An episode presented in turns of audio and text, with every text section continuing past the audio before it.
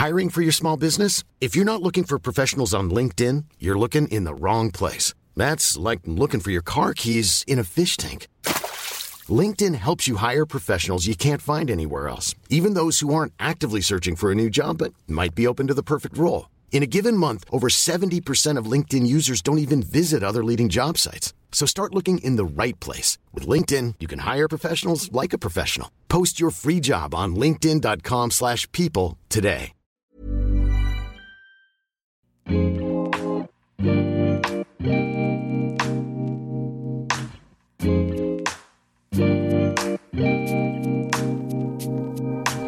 Bonjour à tous, bienvenue sur le comptoir de la psychologie. J'espère que vous allez bien.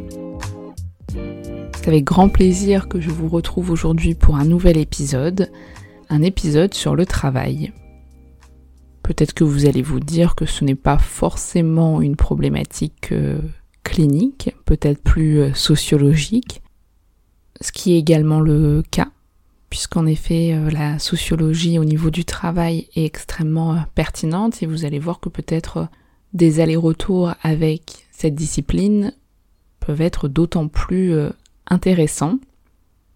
Avant ça, je vais lire quelques commentaires sur Apple Podcast, puisque merci beaucoup de toujours partager, noter, laisser des avis sur Apple Podcast, iTunes ou d'autres plateformes. Alors, podcast passionnant, bravo et merci pour ce podcast tellement utile. Ce podcast permet de comprendre les facettes de la psychologie et d'avancer sur ses réflexions personnelles. Merci beaucoup Anne. Intéressant, instructif et facile à écouter. Super. Donc merci. Il y en a encore beaucoup d'autres, mais euh, bon, je vais peut-être pas tous vous les lire, sinon euh, on va jamais parler du sujet d'aujourd'hui, c'est-à-dire le travail, qui d'ailleurs est une thématique qui augmente particulièrement, j'ai beaucoup lu dessus ces dernières années. Alors est-ce que c'est parce qu'on en parle plus? Est-ce que c'est parce qu'il y a plus de situations? Bon, ça c'est toujours un petit peu un questionnement. En tout cas, les demandes sont nombreuses, que ce soit en institution ou en cabinet. La souffrance au travail, elle est présente. Je ne sais pas si d'ailleurs je vais parler euh, spécifiquement des souffrances assez singulières au travail, tout ce qui est euh, surmenage, burn-out, euh, harcèlement, etc. Mais si ça vous dit, je pourrais peut-être y revenir dessus euh, plus précisément. Là, de façon générale, mon propos se situe plus au niveau de cet apport de du non-sens entre la séparation du travail et du hors-travail dans notre structure psychique. Et ça, c'est Christophe Dejour qui en parle énormément. Et je pense quand on s'intéresse à la clinique du travail, Christophe Dejour reste euh, un des piliers. Un peu beaucoup ont écrit aussi, mais il a vraiment aussi euh, formaté une pensée autour de ça, qui d'ailleurs emprunte beaucoup à la sociologie, à l'anthropologie, etc. Donc euh, je vous conseille vivement d'aller lire. En tout cas, c'est déjà, je trouve, dans un premier temps, se questionner sur comment on travaille puisqu'en fait on est dans une société de travailleurs, tout est pensé, valorisé, identifié par rapport au travail. Ce qui fait que d'ailleurs à l'inverse, quand on travaille pas, par exemple quand on est au chômage, il y a vraiment cette idée d'une privation de la reconnaissance, de sa place de contributeur à la société. Et ça, il faut aussi pouvoir le penser, de quand il y a absence de travail, que ce soit quand on est en arrêt, quand on est au chômage, même si les dynamiques ne sont pas les mêmes, ça se pense aussi de ce que ça fait vivre. Autrefois, le travail, c'était le fait d'être euh, esclave. Hein. L'esclavagisme a beaucoup euh, été euh, la seule façon de travailler, donc quelque chose qui est de l'ordre de la torture, qui est donc absolument un non-choix, qui est de l'ordre d'un objet soumis à un autre sujet. Et c'est assez question de se dire est-ce qu'on est toujours si loin que ça? Vous allez me dire oui, bien entendu.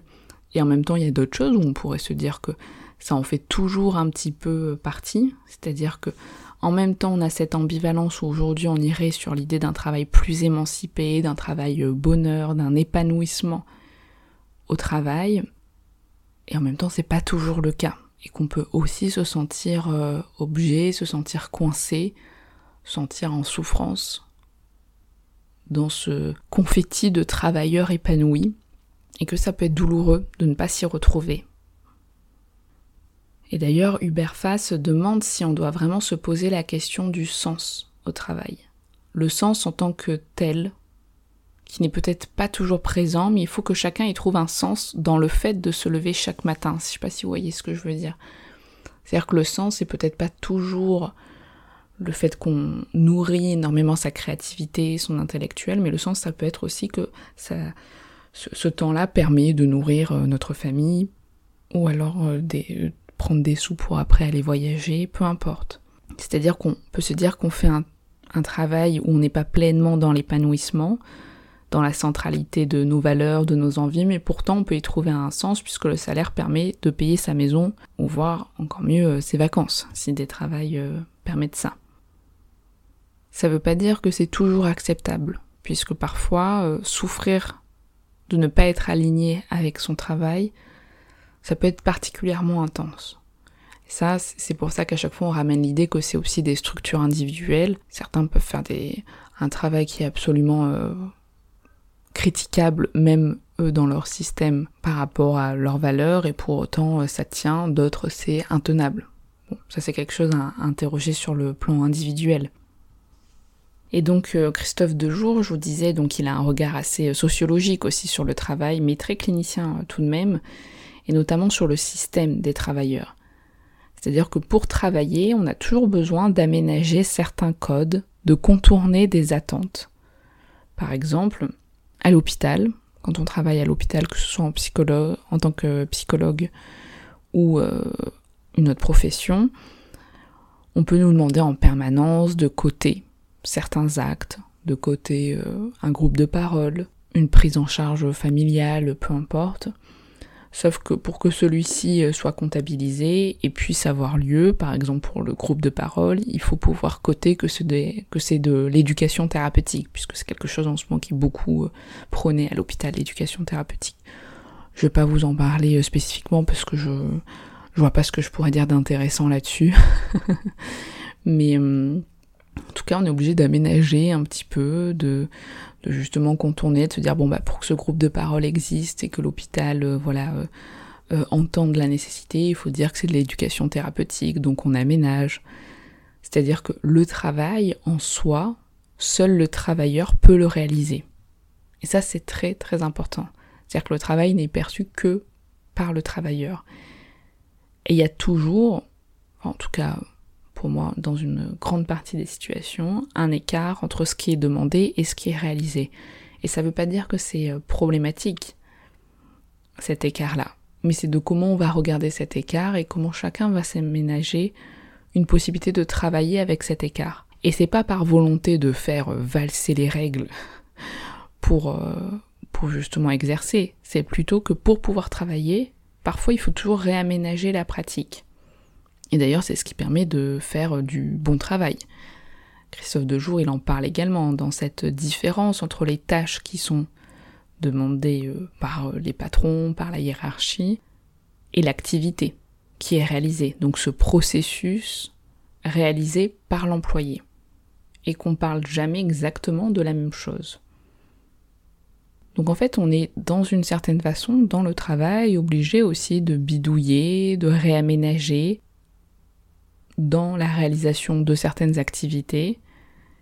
Et ça, c'est quelque chose à vivre qui n'est pas forcément simple pour tout le monde, c'est-à-dire cette idée de contourner. Donc déjà sur le plan individuel, c'est pas toujours simple.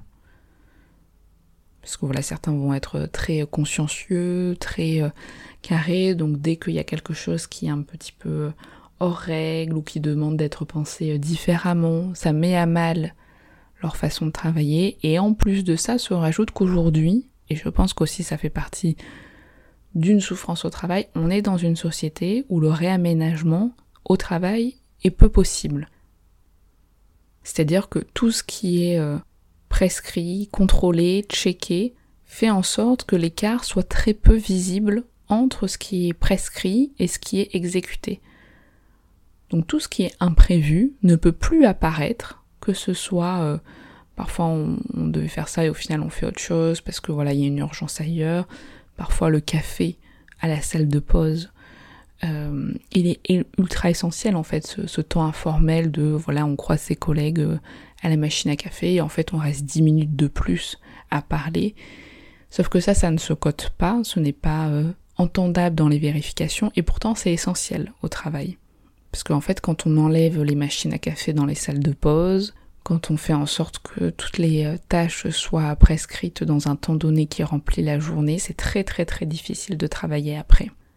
Donc le travailleur est constamment dans une exécution d'une tâche et n'est plus beaucoup dans une activité, dans une façon de travailler, d'exercer ce qui lui paraît être censé en faisant en sorte que ça tienne entre ce qui est demandé et ce qu'il peut faire. Et Christophe Dejour, il parle donc du réel au travail, du travail vivant, qui est toujours à côté de ce qui est prescrit. Et en fait, aujourd'hui, et je pense que ça a toujours été le cas, mais peut-être qu'aujourd'hui, on est dans une société où vu que ça va d'autant plus vite, qu'il y a d'autant plus de demandes, il faut voir comment chacun d'entre nous vit cette idée d'être en permanence confronté à des objectifs qui sont pour la plupart irréalisables, des ordres contradictoires, un certain nombre de loupés, d'échecs, des collègues qui parfois sont peu investis, et ça, ça met à mal en fait son organisation psychique. Donc vous voyez, je trouve que c'est assez intéressant parce que je, trouve que ça se ressent dans la rencontre avec les patients. Quand même cette idée que on est dans une ère, dans un système où il se joue des choses que en tant que clinicien ou en tant qu'autre professionnel ou curieux, il faut l'avoir en tête. Et à côté, donc il y a toute une part que du côté plus de des psychologues ou du cadre thérapeutique, il faut pouvoir euh, penser, c'est-à-dire la subjectivité au travail. Et dans ça, il y a deux pôles. Il y a cette idée que au travail, c'est aussi un lieu où on revit certaines choses de qui on est, de notre rapport euh, aux autres. Mais c'est aussi un lieu vecteur, accueillant d'une part de soi, de sa subjectivité, qui vient s'inscrire dans une hiérarchie pour la plupart, bien entendu. Là, c'est que je prends un peu le système euh, classique euh, d'une entreprise, des employés, etc. Mais en tout cas, ce qui est sûr, c'est que le travail est aussi un vecteur de sociabilité, d'identité. C'est pas pareil en fonction de quel travail on fait, de la fierté qu'on peut avoir à le dire à un dîner entre amis, l'envie euh, d'en parler ou d'en avoir honte, de se sentir coupable, de se sentir extrêmement performant ou alors régulièrement en échec. Vous voyez, c'est quand même en fonction du travail et de ce qu'elle représente et pour les autres et pour soi, ça va aussi faire bouger plusieurs euh, niveaux. Souvent, il y a des groupes sociaux en fonction de sa profession. Et puis ça fait donc partie des premières identifications chez les autres quand on les rencontre ou quand on parle souvent de quelqu'un, qu'est-ce qu'il fait, quel est son travail. D'ailleurs, on dit souvent qu'est-ce qu'il fait dans la vie, et faire dans la vie, ça serait du coup entendu sur la sphère du travail. Quand on vous demande ça, vous entendez directement qu'on parle du travail. C'est questionnant aussi. Donc symboliquement, qu'est-ce qu'on fait dans la vie? C'est le travail qui y répond. Vous imaginez aussi que donc si on ne travaille pas, qu'est-ce qu'on fait alors dans cette vie? Le travail, c'est donc une existence euh, sociale aussi. Et à côté de ça, donc je vous disais cette subjectivité aussi de ce que ça fait revivre aussi le travail en tant qu'individu, c'est que pour certaines personnes, il y a l'idée d'un travail idéal, idéalisé, une idéologie du travail, du sens, de la morale, des valeurs au travail. Et donc qu'est-ce que ça peut venir impacter quand on est malmené au travail, quand il y a un manque de reconnaissance au travail, ce qui fait qu'on en serait euh, très euh, dépendant? Ou alors euh, on s'en détache totalement? La hiérarchie, c'est pas rien aussi, ce qui se rejoue des fois avec des patrons, avec des fois quelque chose qui peut être de l'ordre très infantilisant, très autoritaire. Des fois, on voit un petit peu qu'il y a des choses qui se transposent à ce qu'on a pu vivre avec papa, avec maman.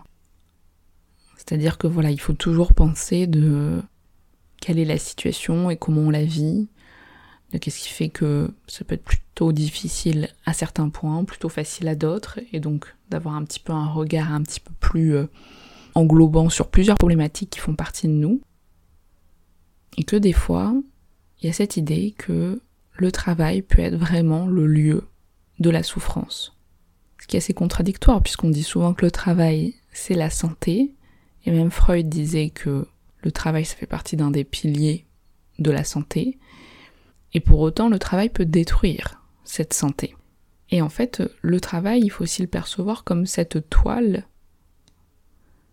où peuvent se projeter plusieurs choses qui se jouent de nous.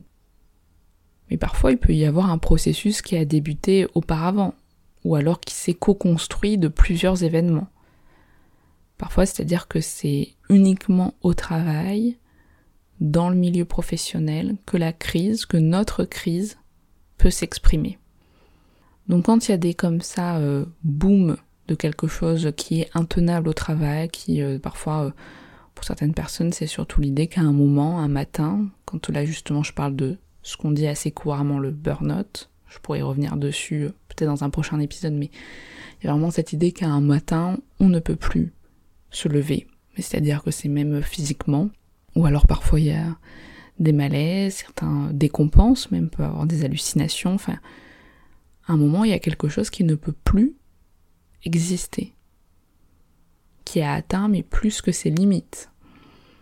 Et donc dans ces situations, il faut aussi pouvoir comprendre la chronologie des événements, qu'est-ce qui a échappé dans l'avant, qu'est-ce qui n'a pu être dit, compris, qu'est-ce qui a été encaissé, mais aussi comment la personne a pu résister dans un premier temps, quelles étaient les ressources? Et pourquoi elles ne sont plus là? Est-ce qu'elles peuvent revenir? Et donc, qu'est-ce qui se passe au travail, mais qu'est-ce qui se passe à côté? Qu'est-ce qui se passe dans la vie privée? Parce que, également, parfois, il y a des choses qui se passent dans la vie privée qui sont extrêmement complexes et qui peuvent bien entendu avoir des conséquences sur notre capacité à investir le travail, à investir des collègues, etc. Donc attention, la question n'est pas de dire non, mais c'est pas le travail, le souci c'est qu'il avait des problèmes perso. Ce qui est une très belle façon pour les entreprises de se dédouaner de la souffrance au travail. Et d'ailleurs, ce qui peut être grave aussi, c'est quand il y a eu des tentatives de suicide et que la sphère privée est décortiquée pour voir ce qui ne tenait pas.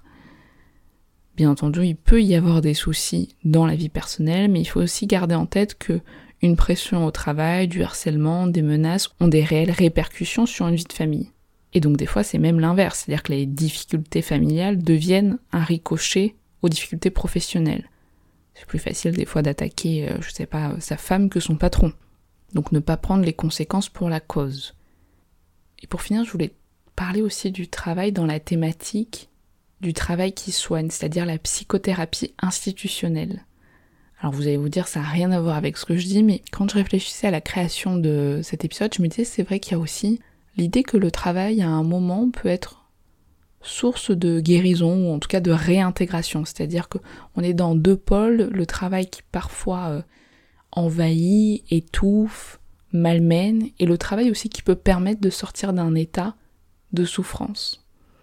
Donc dans cette psychothérapie institutionnelle, c'est comme son nom l'indique, c'est-à-dire que travailler ensemble, c'est thérapeutique, c'est le ensemble, le travail qui soigne on s'implique dans une institution pour que celle-ci soit thérapeutique.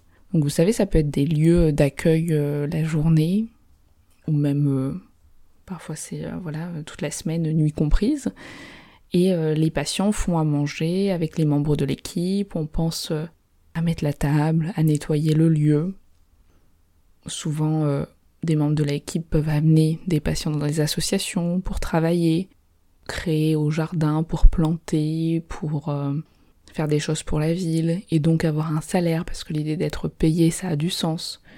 En plus, dans ces lieux-là, souvent la limite soignant-soigné, même si elle existe, elle est quand même plus diminuée. Et il y a cette idée que les patients doivent faire quelque chose, doivent travailler. Donc on accompagne les patients vers le travail, vers euh, cette remise en dynamisme pour une réadaptation sociale et une revalorisation. Et ça, j'ai toujours trouvé ça euh, ultra pertinent. Bon, je sais pas, là, je vous le dis à la fin parce que j'y pensé, mais il faudrait que je le développe plus. Je vois que voilà, j'ai pas trop envie que l'épisode soit long, j'essaie de faire des épisodes plus courts en ce moment. Donc dites-moi ce que vous en pensez et quelles sont les thématiques que vous aimeriez que j'aborde en lien avec celle-ci, ou peut-être des fois euh, à côté. À très bientôt. Salut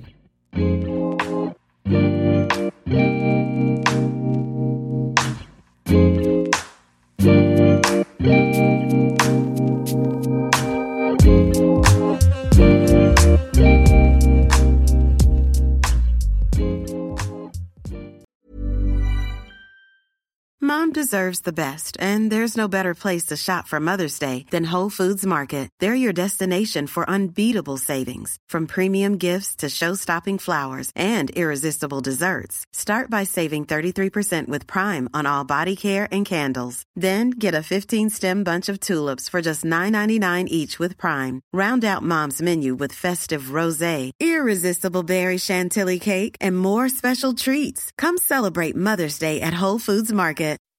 When you make decisions for your company, you look for the no-brainers. If you have a lot of mailing to do, stamps.com is the ultimate no-brainer. Use the stamps.com mobile app to mail everything you need to keep your business running with up to 89% off USPS and UPS. Make the same no-brainer decision as over 1 million other businesses with stamps.com. Use code PROGRAM for a special offer. That's stamps.com, code PROGRAM.